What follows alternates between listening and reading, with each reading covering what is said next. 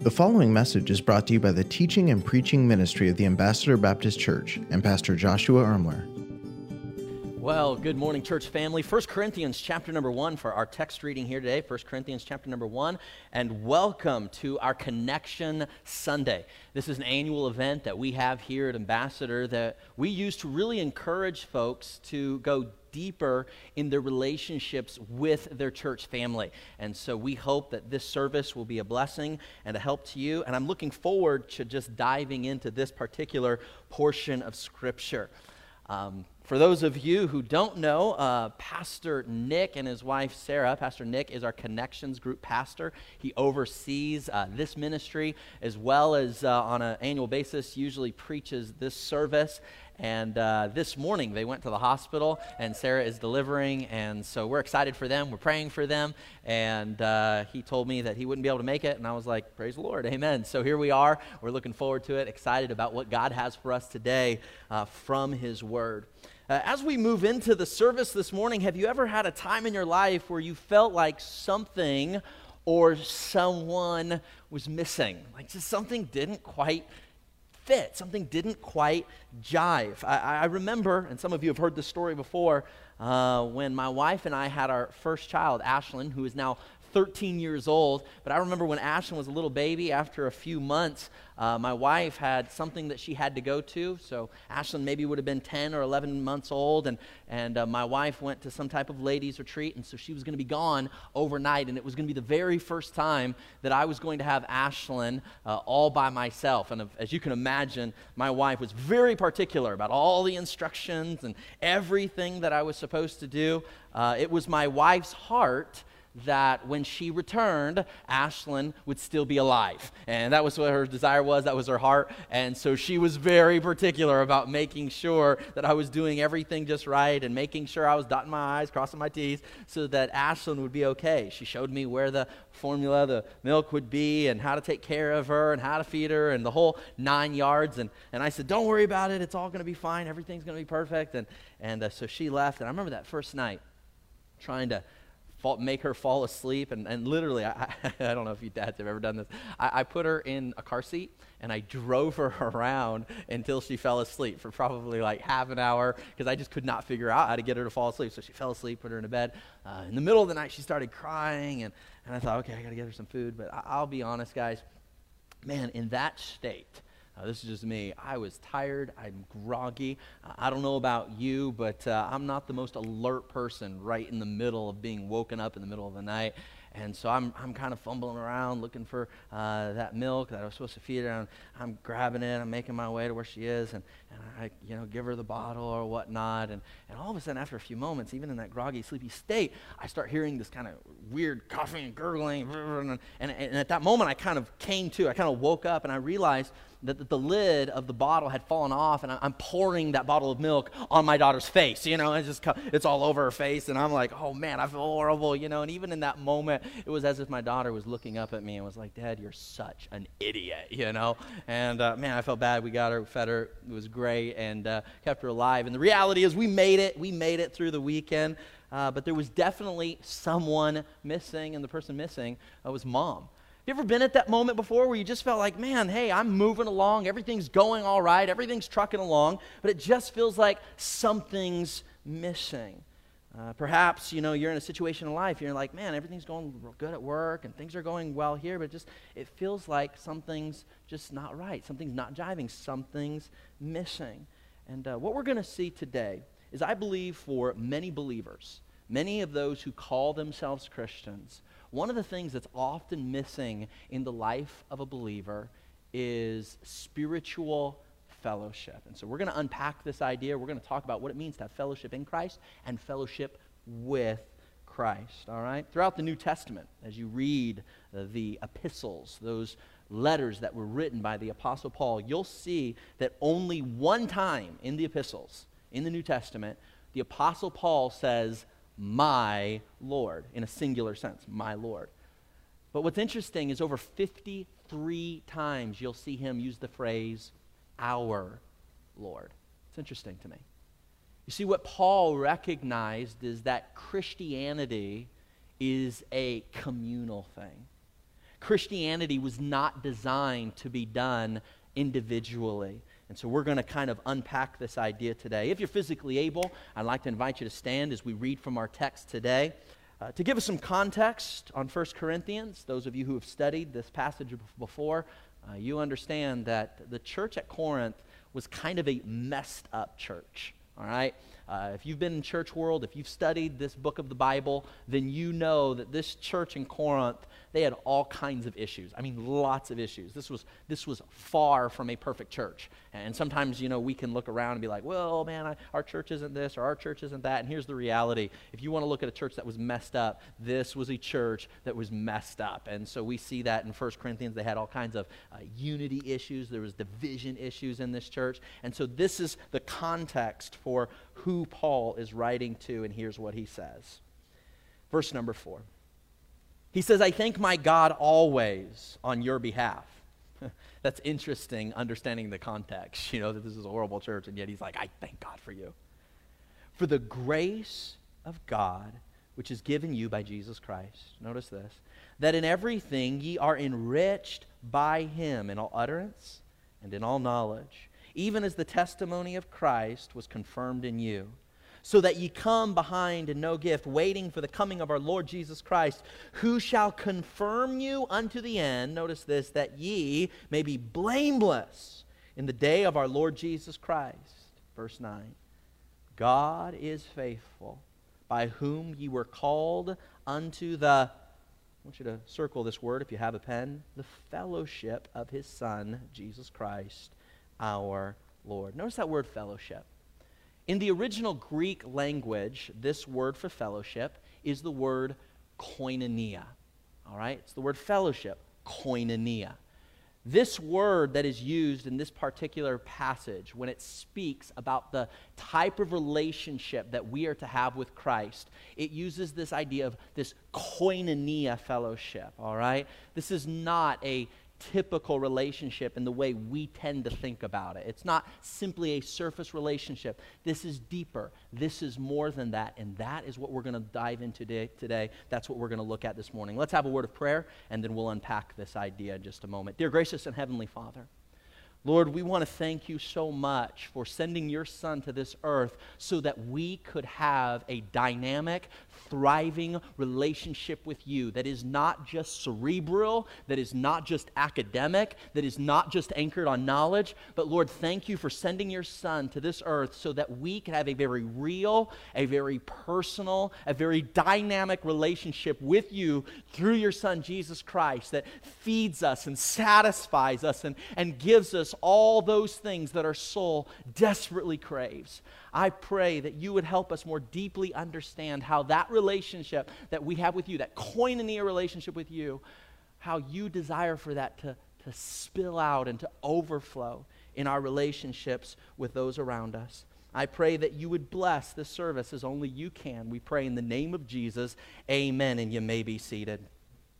In way of introduction, I'd like to take a moment to differentiate between fellowship in the sense of a surface relationship and fellowship in the sense of a deeper koinonia spiritual relationship. So, in your per- service program guide, if you have a pen there in front of you, I want you to write down these two words. I want you to write down the word surface relationship. I want you to think about that. And then I want you to think about this word spiritual relationship, or what the scriptures here refers to as koinonia. What happens in many churches is most people do not understand that there is a difference between surface relationships and deep spiritual koinonia relationships. And if you're going to understand our fellowship in Christ and then also our fellowship with Christ, it's imperative that you know the difference between the two. So let's talk about them for just a moment. Let's talk, first of all, just for a brief moment, about surface relationships.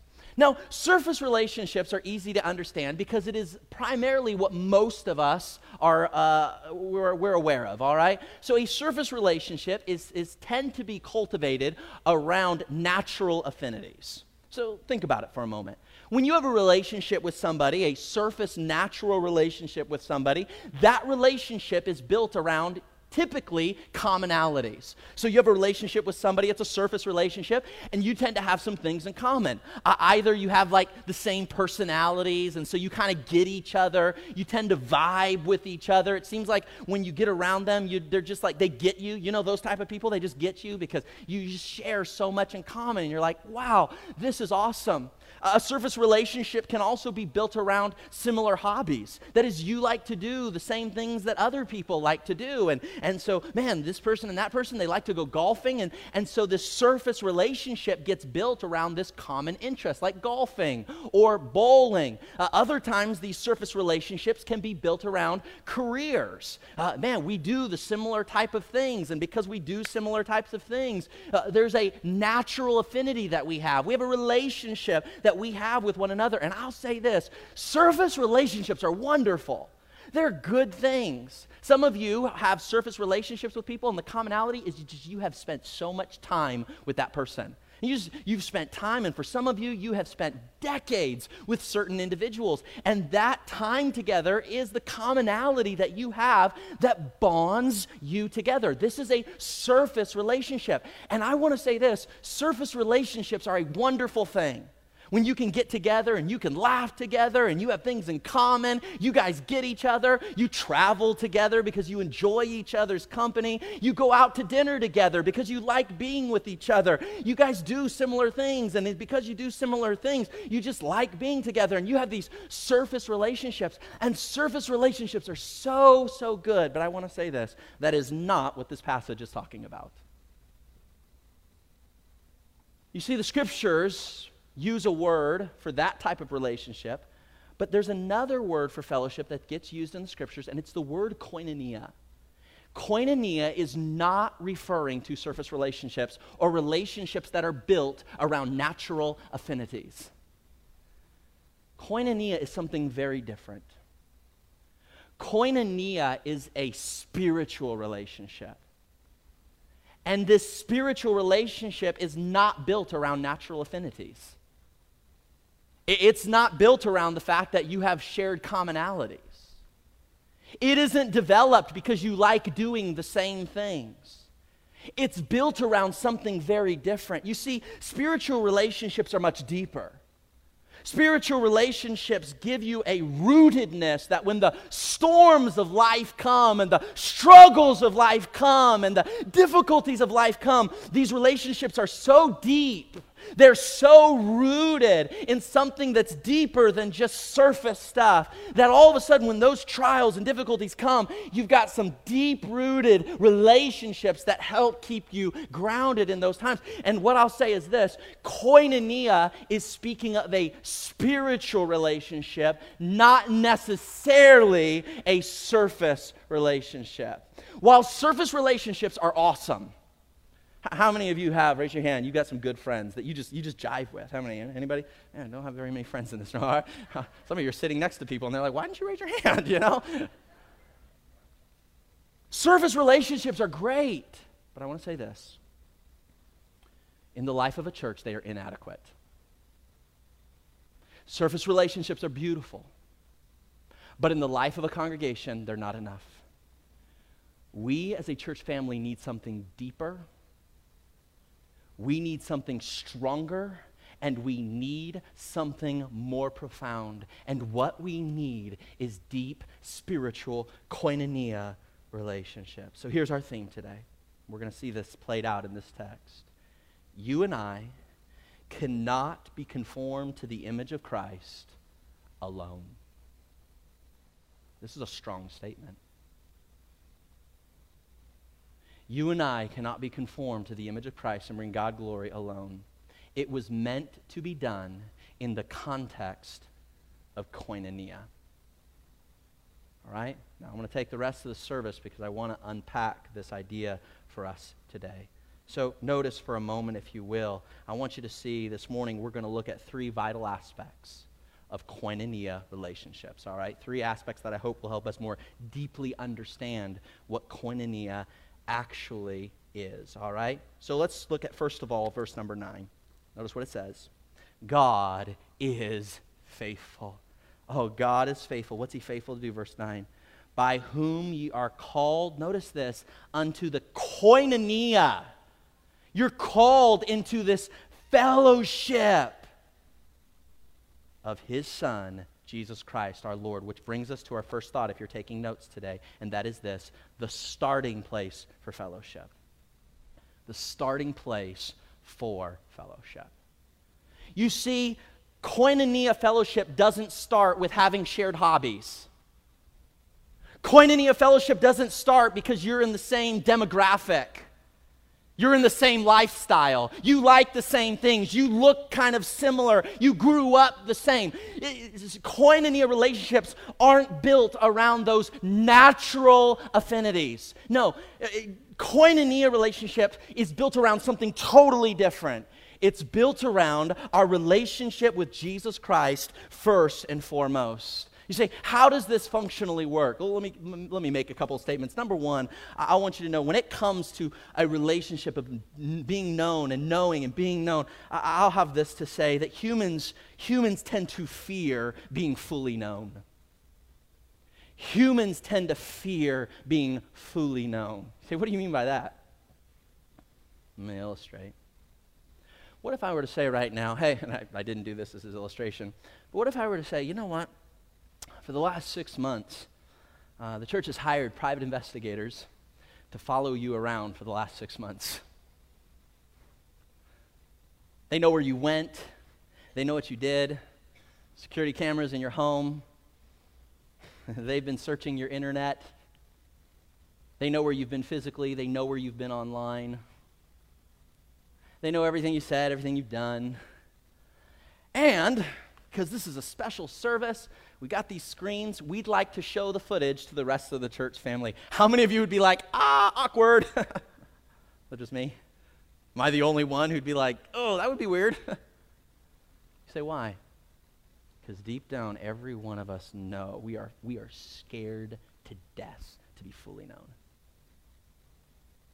We're scared that people would know about us in every detail and intimate way. Yet, at the same time, even though we are terrified of being fully known, we also have this deep craving to be fully known. And it creates this tension in our soul. Which is why I say this Christ fully knows you. Due to his omniscience, he knows everything you've ever done. He knows everywhere you've ever been. He knows everything you've ever said. He knows every thought you've ever thought. He knows every motive of your heart. Your God fully knows you. But here's the crazy part He still loves you unconditionally. Wow. And let that sink in for a moment. The God who fully knows you unconditionally loves you. Someone once said it this way In Christ, we are fully known and fully loved. You say, what, why is the starting place for fellowship, the starting place for koinonia fellowship, why is it our relationship with Christ? Here's why. Get this, okay? Because as we come to a place where we are vertically experiencing all of God's love for us, before God we are known, but not only are we known, we are loved, we are affirmed. He has poured compassion upon us. And as we, from God's children, we experience that love fully, then we are in a position where then we can extend that love. You say, why? Because as you and I, as human beings, the moment you and I enter into a relationship, think about your marriage for a moment. Think about your marriage. Think about maybe for those of you who have good friends. The moment you enter into a relationship, get this, the moment you enter into a relationship that you need something from for your soul, you need validation from that person in your relationship, you need security from them, you need love from them, you need something from that relationship. The moment you enter into a relationship with any need, it is impossible to love that person unconditionally.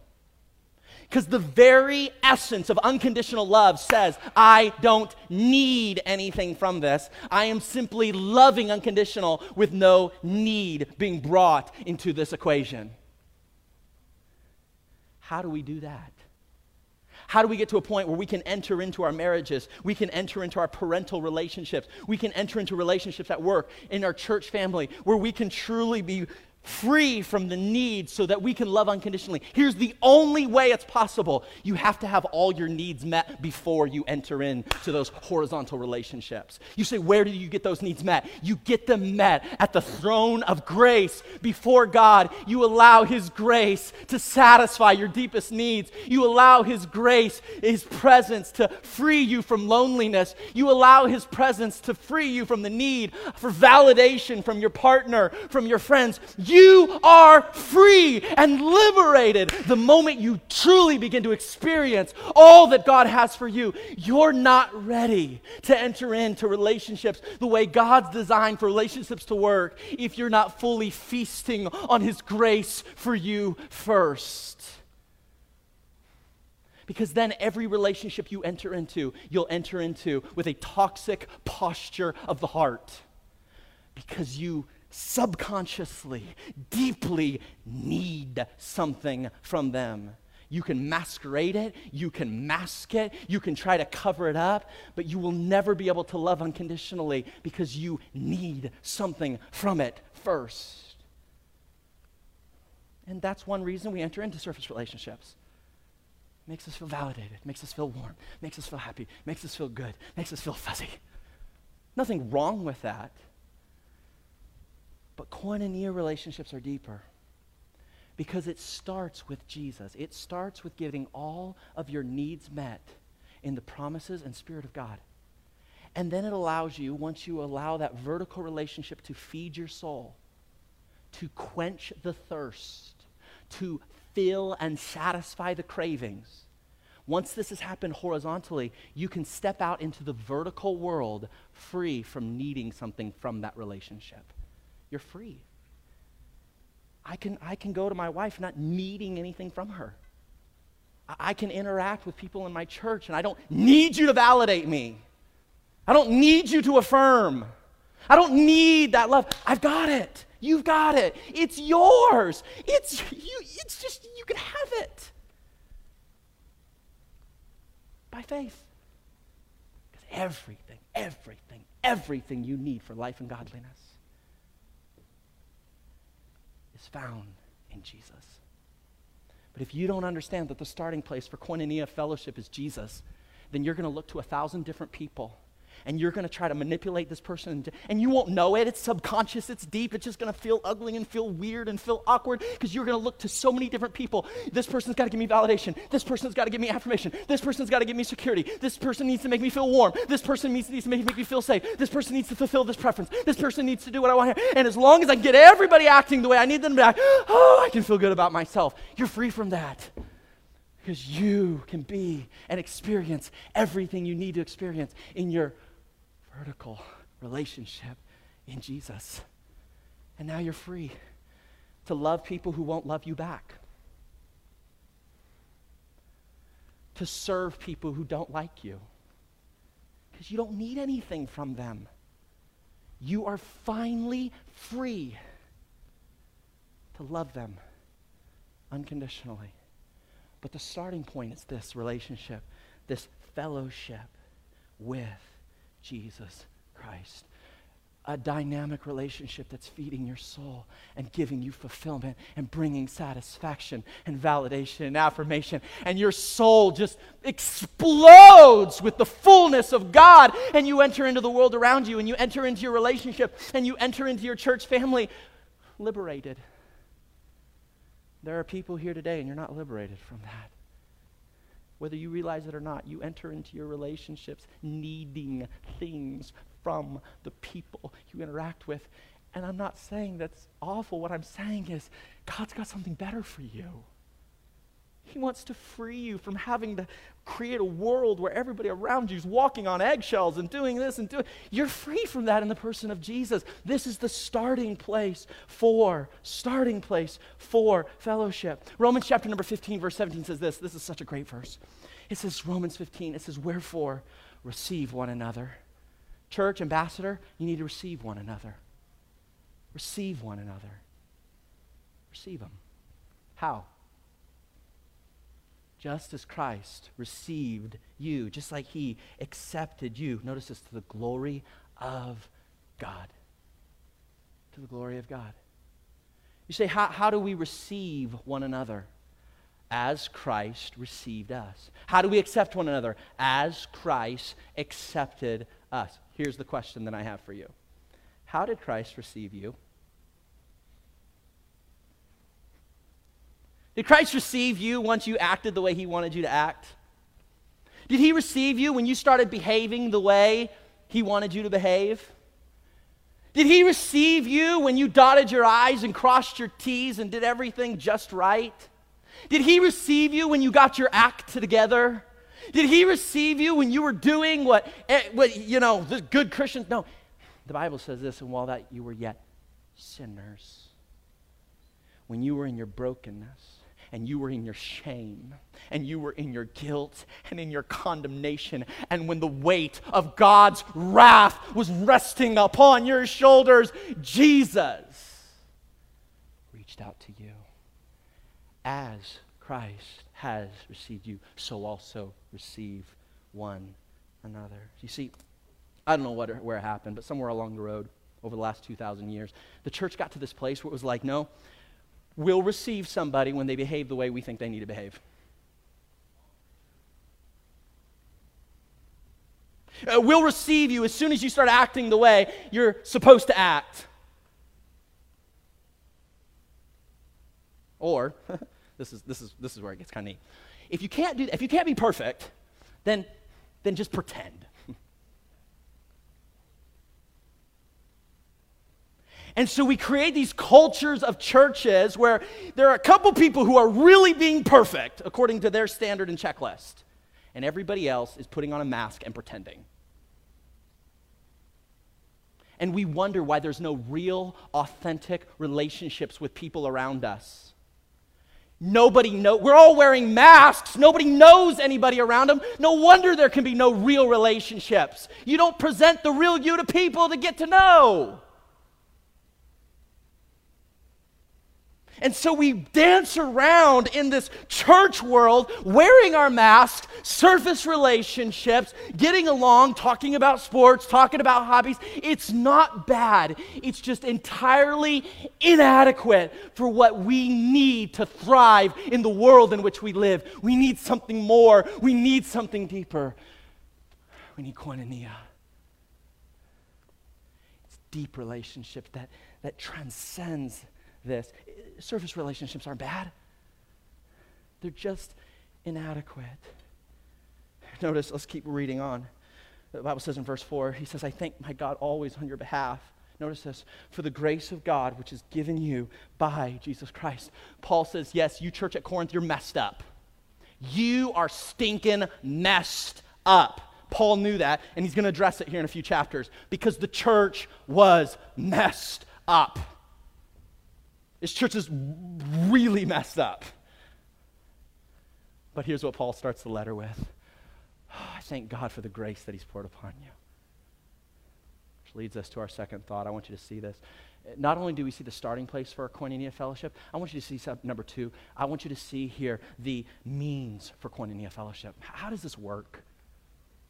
I'm going to say this the means for koinonia fellowship is not having things in common with people. It's not looking like the people around you. It's not having the same personality or having the same preferences or having jiving on the same level. That is not the means of fellowship. Here's the means of this fellowship. We see it in verse 4. The means of fellowship is God's grace.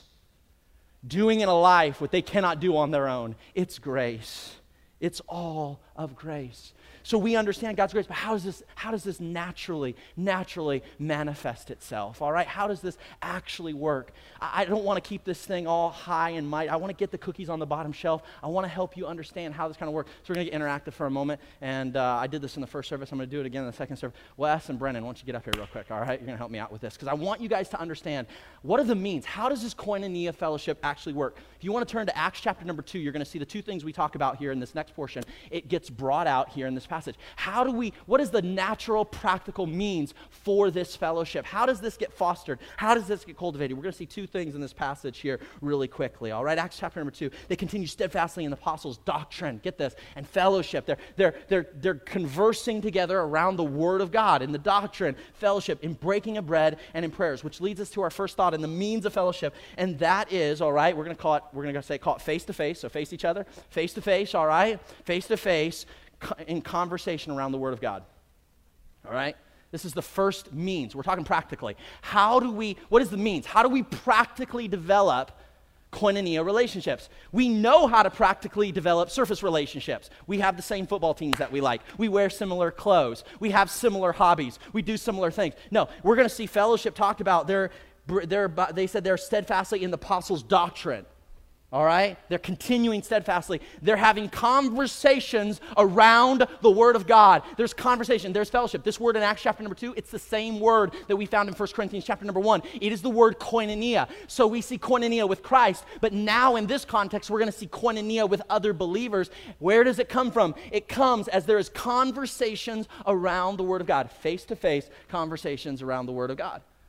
All right? So here they are, they're face to face, having conversations around the Word of God. You get the mental picture here? But that's not the only thing we see in this text, all right? Uh, man, you guys are sitting toward the back. You want to help me out here, bud? He's like, come on up. Help me out. All right, we, we all set? Uh, da, da, da. I'm trying to find. Landon, come on up and help me again, real quick. All right? Really quick. All right. Fred, Junior, come on. he's like, wait, he's like, not wanting to come. I had to wake him up one way or the other. All right, we'll do it this way.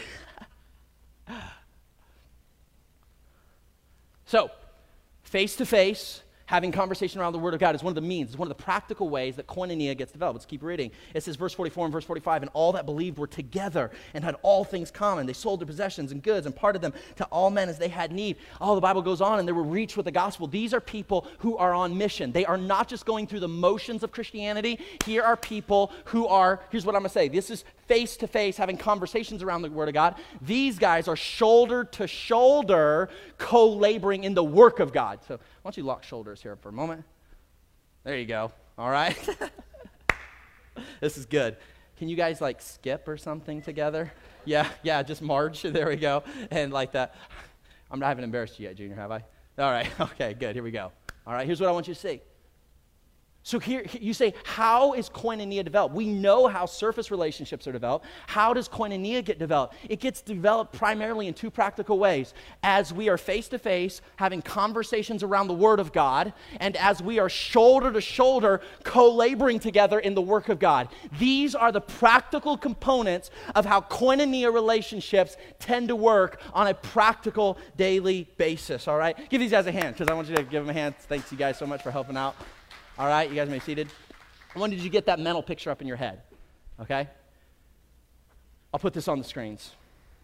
A koinonia relationship, all right? A koinonia relationship is one in which the primary connection point in that relationship is Jesus Christ and His Word. Not your favorite sports teams, not common interests, not similar backgrounds, not, you know, shared preferences. No, the connection point in that relationship is Jesus Christ and His Word. The common bond holding the relationship together is regular conversation of God, about God's Word and regularly serving God with other people. These are the means of how koinonia gets developed. So here's my question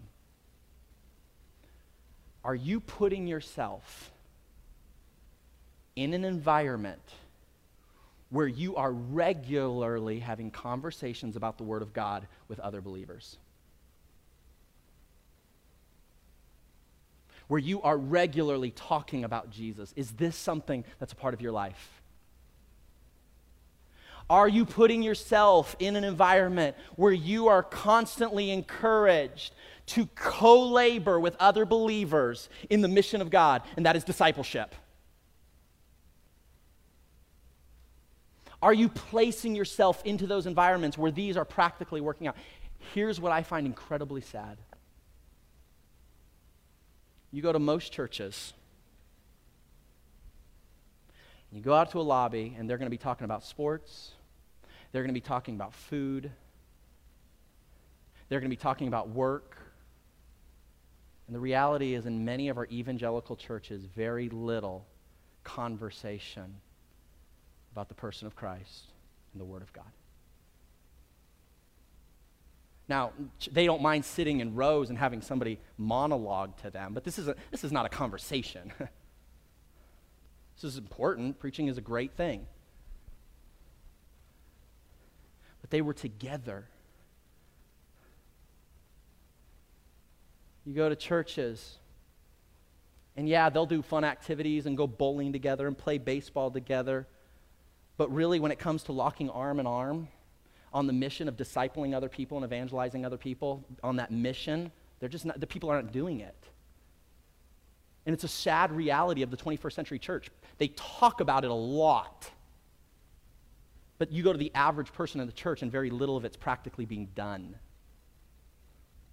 And we wonder why there's so little koinonia. Because the means that that which develops koinonia isn't there conversations around the Word of God, co laboring with the will of God. This is why we've developed Connection Group Bible studies. This is, this is why we have them. We want to create environments that encourage you to have conversations around the Word of God and the person of Jesus. We want to encourage you to be a part of environments where you're locking arms shoulder to shoulder, helping others disciple and helping others be discipled. That's why we create these things, so you can grow deeper in a real deep koinonia relationship. So let's go lastly here. What's the goal of all this? What's the goal of Koinonia Fellowship? Verse 8 says this that we may be blameless in the day of our Lord Jesus Christ. You know what the goal of all this is? To make us more like Jesus. God uses this to form us into the image of his son Jesus Christ. He uses these deep spiritual relationships to form us into the image of Christ. He uses us in our conversations with other people about the Bible and the person of Jesus. He uses co laboring shoulder to shoulder in the work of God to conform us into the image of His Son, Jesus Christ. Now, here's the danger. Here's the danger.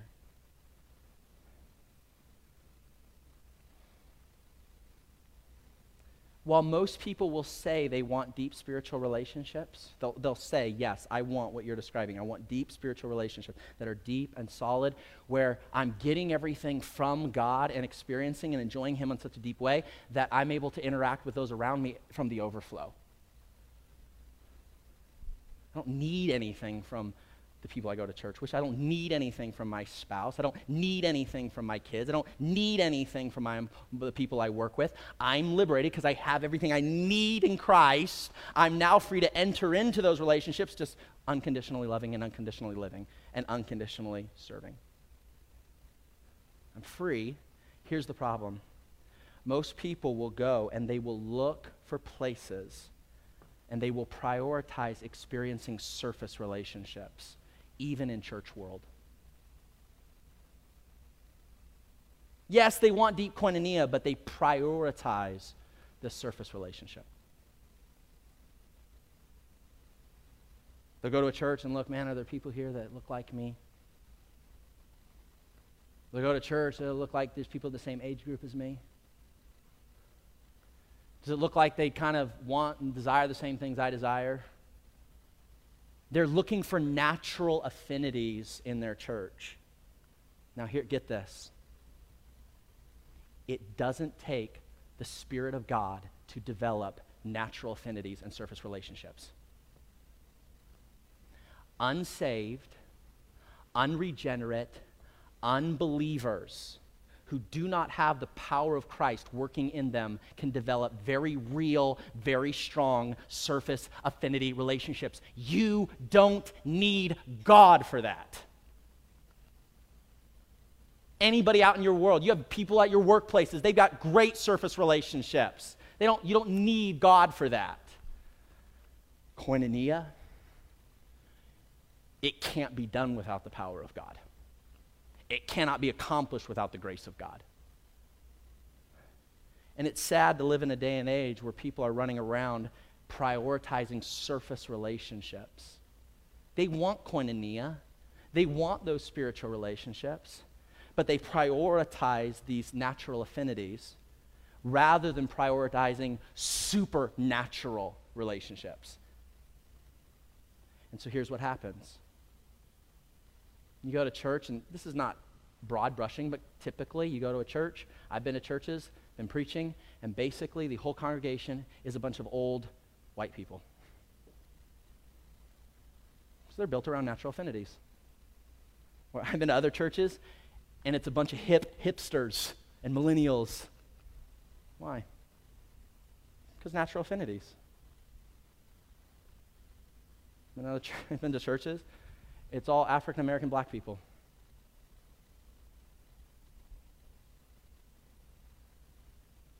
Oh, that's the rich people church. Oh, that's the poor people church. Can I say this?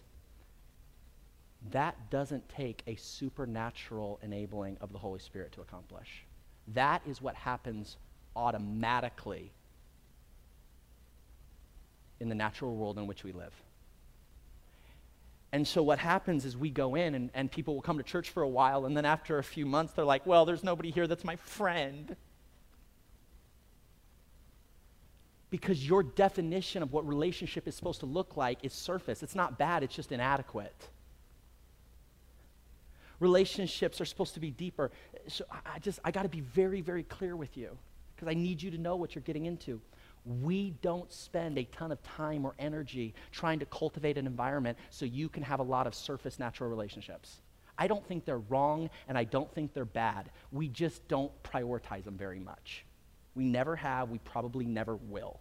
And if that's what you're looking for, I just want you to know this we spend our energy and our time and our resources trying to help you cultivate something deeper and something more and something stronger. Why? By prioritizing conversations around the Word of God and the person of Jesus, trying to prioritize co laboring in the mission of God together. That's where we put the emphasis. That's where we put the challenge. And so people will come and they'll be like, well, I, don't, I just don't click with anybody here. I know it's not really what we're designed to do here.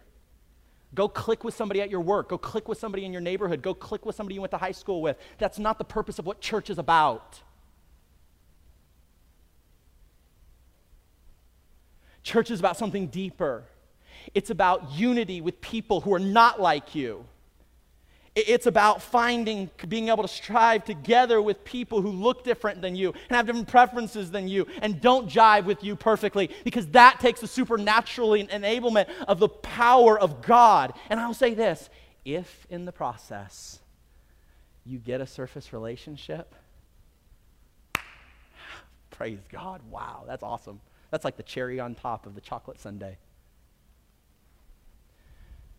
But I just got to be clear with you too many people go to church thinking that this is what it's about and get confused on, well, I just don't feel like I'm not jiving here. You're, you're probably never going to feel that too much. You might have one or two people in this environment that you feel that natural affinity to. But I'm here to say this we're calling you to something deeper, something more, something that reminds you you don't need that the way you used to need that. God has something deeper, He has something stronger for you, and we want to call you into that joy. Or else you'll spend your whole life trying to subconsciously manipulate everything in your life so you can feel like you've got some good relationships. God's got something better. He says, I've already given you everything you need for life and godliness. I've already given you satisfaction. I've already given you fulfillment. I've already given you validation. I've already given you security. I've already given you everything you need. And so now you are free. You are liberated to simply live out of the overflow of that. You can love unconditionally as Christ has loved you. I'm not saying surface relationships are bad. Please, please, please don't take this away from this. I'm just saying they're inadequate. If you get them, praise God for them. But in a church, they are not vitally necessary. They're very, very nice. And they make life very, very comfortable. But they are not necessary to koinonia. I'll say this it's a lot more likely that you will koinonia your way into a surface relationship than it is that you will surface relationship your way into koinonia. It often works. If you'll focus on koinonia, sometimes it'll lead you to a surface relationship. Hardly ever will a surface relationship, if that's the primary goal and that's the primary purpose, what happens nine times out of ten, it just stays there because it's comfortable. And so for years, you have somebody that you can go to the mall with, you can go shopping with, you can have fun with, but they're not sharpening you toward deeper koinonia conversations around the Word of God, co laboring in the work of God.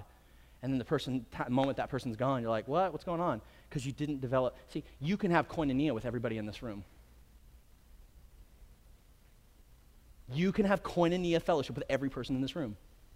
But if you see this as your definition of what fellowship is supposed to be about, then it's, you're going to look around and be like, I only connect with like two people here. God's given us something deeper, He's given us something more. So I want to encourage you to prayerfully consider. Ask yourself, what has been my definition of fellowship? What's my definition? Do I look at fellowship and think I need somebody that I have a natural affinity to, that I have a surface relationship with. I'm telling you what, those feel very warm, they feel very fuzzy, they feel very nice, they are very comfortable. Koinonia relationships are hardly ever comfortable.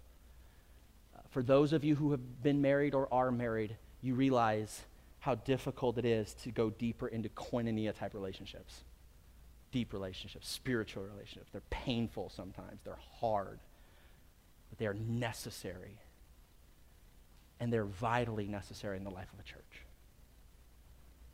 So we ask you are, you, are you putting yourself in a place to experience koinonia relationships, a place where you're regularly encouraged to have conversations around the Word of God and to co labor in the work of God? That's our question. Thank you for listening to this message brought to you by the teaching and preaching ministry of the Ambassador Baptist Church. If this message was a blessing to you, please consider leaving us a review or sharing the message on social media. Thanks once again for tuning in.